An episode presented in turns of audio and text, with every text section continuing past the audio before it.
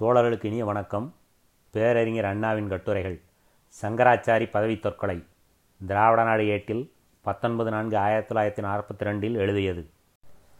திடுக்கிட வேண்டாம் அழ ஆரம்பித்து விடாதீர்கள். அவர் செய்து கொள்வது பதவி தற்கொலையே ஒழிய உயிரை போக்கடித்துக் கொள்ளும் செயலல்ல இந்த நேரத்தில் சங்கராச்சாரியார் அரைப்படியை ஆளாக்காக காய்ச்சிய வாளிலே சீனியும் குங்குமப்பூவும் கலந்து சாரையும் பாதாமும் சேர்த்து நாதன் மீது பாரத்தை போட்டுவிட்டு பாலை பருகி பஞ்சனை மீதுள்ள மாந்தோளாசனத்தில் சாய்ந்து கொண்டு மாத வரவு கணக்கையும் பாதகாணிக்கை வருவாயையும் பிரதானியர் கூற கேட்டு எம்பெருமான் திருநாமம் என்றென்றும் வாழ்க என்று ஊறிப்போடு கூறிக்கொண்டிருப்பார் ஆகவே அவருக்கு ஒரு ஆபத்தும் இல்லை. ஆனால் மன்னார்குடியில் ஏப்ரல் பதினொன்றாம் தேதி ஜகத்குரு சங்கராச்சாரியார் பிறருக்கு கூறிய யோசனையின்படி அவரே நடப்பதாக இருப்பின் பல்லாக்கும் பரிவாரமும் பாதகாணிக்கையும் பட்டணப் பிரவேசமும் பணியும் பட்டாடையும் பேழையும் பிறவும் விடுத்து துறந்து வெளியேறிவிட வேண்டி வரும் அது சங்கராச்சாரியார் என்ற பதவிக்கு தற்கொலை செய்து கொள்வது போன்றதாகும். அக்கருத்தினை கொண்ட இத்தலைப்பு அமைந்துள்ளதாதலின் அவரின் அடியார்கள் அழுத கண்களை துடைத்து கொண்டு மேலும் படிக்க கோருகிறோம். ஏப்ரல் பதினொன்றாம் தேதி மன்னார்குடியில் ஜகத்குரு சங்கராச்சாரியார் பேசியுள்ளார். அவரது சொற்பொழிவிலே காணப்படும் சில கருத்துக்கள் பிறருக்கு உபதேசமாக இருத்தலுடன் அவருக்கே சட்டதட்டமாகவும் அமைதலாயின் அவரது பதவியை தொடர்ந்து பாதசாரியாகி பாட்டாளியாகி பாராறு குழைக்கும் பண்பினராகி அவர் வெளிவந்து விடுதல் வேண்டும். நீதி கெட்டது கெடுகையின் ஆயுள் என்றான் தமிழ் மன்னன் ஒருவன். இதோ சங்கராச்சாரியார். அதுபோல் தமது பதவியினால் வரும் பதங்கள் பாசங்கள் பார்கடவே உள்ளதனவென்பதை தமது சொற்பொழிவால் விளக்கிவிட்டார். எனவே அவர் மரத்தமிழ் மன்னன் போல் கெடுகையின் பதவி என்று கூற துணிவாரா என்று கேட்கிறோம். பயங்கரமான இந்த போர் பலரை பல கூற வைக்கிறது. சிலரை நேற்றொன்றும் இன்றொன்றும் இனி வேறொன்றும் பேச வைக்கிறது. இந்த இயல்பு படைத்ததாலேயே காங்கிரசார் முன்பு அகிம்சை என்றனர் இன்று ஆயுதம் என்கின்றனர். சங்கராச்சாரியார் தாமும் சில கூறலைய முறை என கருதினார் ஓடும் அவர் சொன்ன சொற்கள் இவை. இவ்வருஷம் மிராசுதாரர்கள் தங்களுடைய நியாயமான செலவு போக எஞ்சியிருக்கும் பணத்தை ஏழைகளுக்கு அன்னமிடுவதில் செலவு செய்ய வேண்டுமென்றும் வீடு கட்டுவதோ நிலம் வாங்குவதோ ஆபரணங்கள் செய்வதோ பேங்கியில் போடுவதோ கூடாதென்றும் வியாபாரிகளும் இதரர்களும் அதே மாதிரி இவ்வருஷம் கிடைக்கும் லாபத்தை மேற்சொன்ன வழியிலே விநியோகிக்க வேண்டுமென்றும் அந்த பணத்தை தன்னுடைய குடும்ப செலவுக்கு உபயோகப்படுத்தாமல் அதை விஷமாக வாழிக்க வேண்டுமென்றும் சுவாமிகள் கூறினார் என மித்திரன் தெரிவிக்கிறது. ஈட்டிய பொருளில் வாழ்க்கைக்கு தேவையானது போக மீதியை சொத்தாகவும் சுகபோக கருவியாகவும் மாற்றாமல் ஏழைகள் ஒய்ய செலவிட வேண்டுமென்ற உருக்கமான இந்த உதேசம் துறவு நிலை கொண்டுள்ளவரால் இல்லரசவாசிகளுக்கு எடுத்தோதப்படுகிறது. மிகச்சரி ஆனால் சுவாமிகளின் நிலைமை என்ன? அவர் வாழ்க்கை இருக்கும் விதம் எப்படி? மேனி வாடாது பாடுபடாது பல்லக்கு தூக்கிகள் வேகமாக செல்லவில்லையே பக்த கோடிகள் மேலும் மேலும் பணம் தரவில்லையே சூடிய பூ வாடிற்றே பட்டாடையின் பளபளப்பு மங்குகிறதே பனியின் மெருகு குலைகிறதே பஞ்சனையில் மெல்லி மல்லிகையின் காம்பு உறுத்துகிறதே என்ற கவலைகள் தவிர வேறு கவலையற்று பாதத்தை பல தடவை கண்களில் ஒத்திக்கொள்ள பரமனின் பிரதிநிதி நான் என்று கூறிக்கொண்டு கரிவரி காவலருடன் காடு உலாவி வரும் ராஜபோகமொன்றோ சங்கராச்சாரியாருடையது. முதலில்லா வியாபாரம் சோகமில்லா வாழ்வு உழைப்பு கிடையாது உல்லாசத்திற்கு குறைவு கிடையாது. இங்கனம் இவர் வாழ்ந்து கொண்டு மிராசுதாரர் வியாபாரி மற்றவர் ஆகியோருக்கு இதோபதேசம் புரிவது ஏதேனும் பொருளுடையதாகுமா?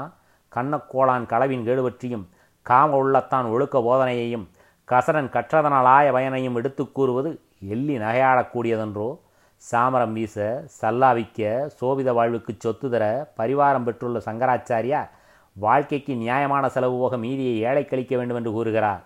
இந்த ஏட்டுச்சுரையைக் கண்டு எவரே போற்றுவர்? யாரை ஏய்த்து விட முடியும் என்று இவர் கனவு காண்கிறார் என்று கேட்கிறோம். இல்லறவாசிகள் நியாயமான செலவு போக மீந்த பணத்தை விஷமென கருத வேண்டும் என்கிறார் வேத விற்பன்னர். வெகு நன்று. நாம் இல்லறவாசிகள் இன்னின்னவற்றையே நியாயமான செலவாக கொள்ளல் வேண்டும் என்றும் குறிப்பிடத் தயார். விஷம் அவர்களிடம் கூடாது என்று விளம்பரத் தயார். ஆனால் சுவாமிகள் தங்கள் விஷம் என்ன?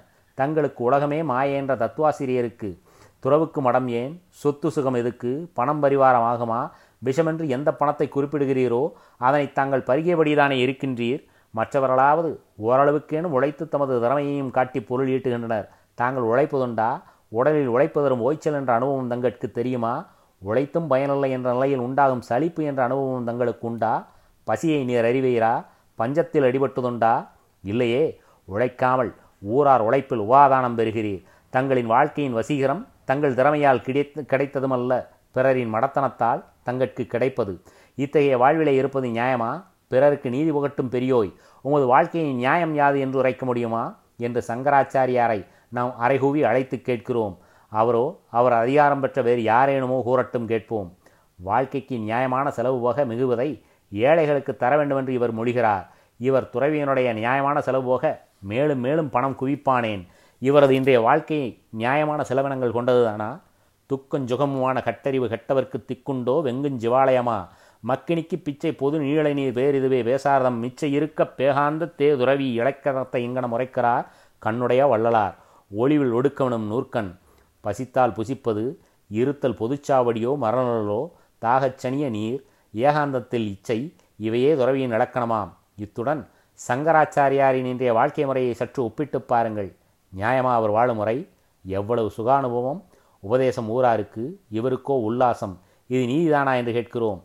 அரச உரிமையை அந்த புறத்தை அழகு மனைவியை கொஞ்சும் குழவியை துறந்தார் புத்தர். அவர் துறவி இவர் மடம் மட ஊழியர் மதி இழந்தோர் தரும் தனம் அத்தனத்தார் வரும் இன்பம் இவற்றிலே நீந்துகிறார். இவர் உபதேசிக்கவும் முன்வருகிறார்.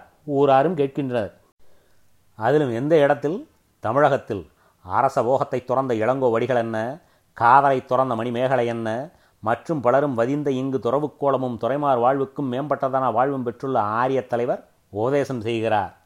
துறவியோ தவம்புரிவோர் தவத்தின் இயல்போ எப்பொருளிடத்தும் பற்றிலாமை பொருளோ பற்றுண்டாக்கும் மோகமுறச் செய்யும். எனவே பற்றற்ற பண்பு வேண்டினோர் உடைமை வேண்டா என்றார் வள்ளுவனார். இயல்பாகும் நோன்பிற்கொன்றின்மையுடைமை மயலாகும் மற்றும் பெயர்த்து. எனவே சங்கராச்சாரியா சாட்சியபடிதாம் நடக்க முன்வர வேண்டும். உழைத்து வாழ ஊராரின் உபதேசராக இராமல் பாடுபட முன்வர வேண்டும். மடத்தை விட வேண்டும். மாநிதி துறக்க வேண்டும்.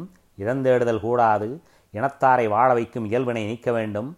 மனிதராக வேண்டும். மனது மறுபிறவி எடுக்குமா? மற்றொன்று கூறுகிறார். ஆஸ்திகமும் அறியாமையும் ஒன்று. இதுவரை பகவானை தொழவில்லை என்பது மற்றொன்று. இடருற்ற போது ஈசனை வழுத்தினால் போதும் என்பது இரண்டும் எத்துணை மடமையின் சிகரம் என்பதை நாம் விவரிக்க தேவையில்லை. மக்கள் இன்று வரை பகவானை மட்டுமல்ல அவரது பிரதிநிதி என்று உரைக்கும் பரப்பிரம சுரூவிகளையும் தொழுது வந்தனர் வருகின்றனர். கண்டவளன் என்ன? இதோ குண்டு வீச்சு கடலில் கொந்தளிப்பு உள்ளத்திலே வதைப்பு. இதுவரை தொழாதவர் போலவும் இன்றேனும் தொழுது பாருங்கள் என்று கெஞ்சும் முறையிலும் சங்கராச்சாரியார் பேசுவதன் சூதை உணருங்கள். சண்டை நேரத்திலே மக்கள் உயிரையும் உடமையும் ஊரையும் உற்றாரையும் காப்பாற்றும் வேலையிலே இருந்துவிட்டு கோயிற் பெருச்சாளிக்கு கொழுப்பேற்றும் வேலையை செய்ய மறந்துவிட்டால் ஆரிய இனம் இழைக்குமே என்றெண்ணியே போர் முடியமட்டேனும் ஆண்டவனை தொழுவீராக என்று கூறினார். இத்தகைய பேச்சு பாமரரை மேலும் மடத்தாத்தில் ஆழ்த்தும் சூது என்று நாம் கூறுகிறோம். இவரது உபதேசத்தின்படி முதலிலே இவர் தமது சொத்து சொத்து சுகத்தை துறந்து பாடுபட்டு உழைத்து பசித்தால் புசித்து வியத்தால் குளித்து வாழும் வாழ்க்கையை மேற்கொள்ளட்டும். பார்ப்போம். சங்கராச்சாரியார் என்ற பதவியை துறக்க தயாரா என்று கேட்கிறோம். உண்டா? பதில் ஊரார் கேட்பர். நன்றி வணக்கம்.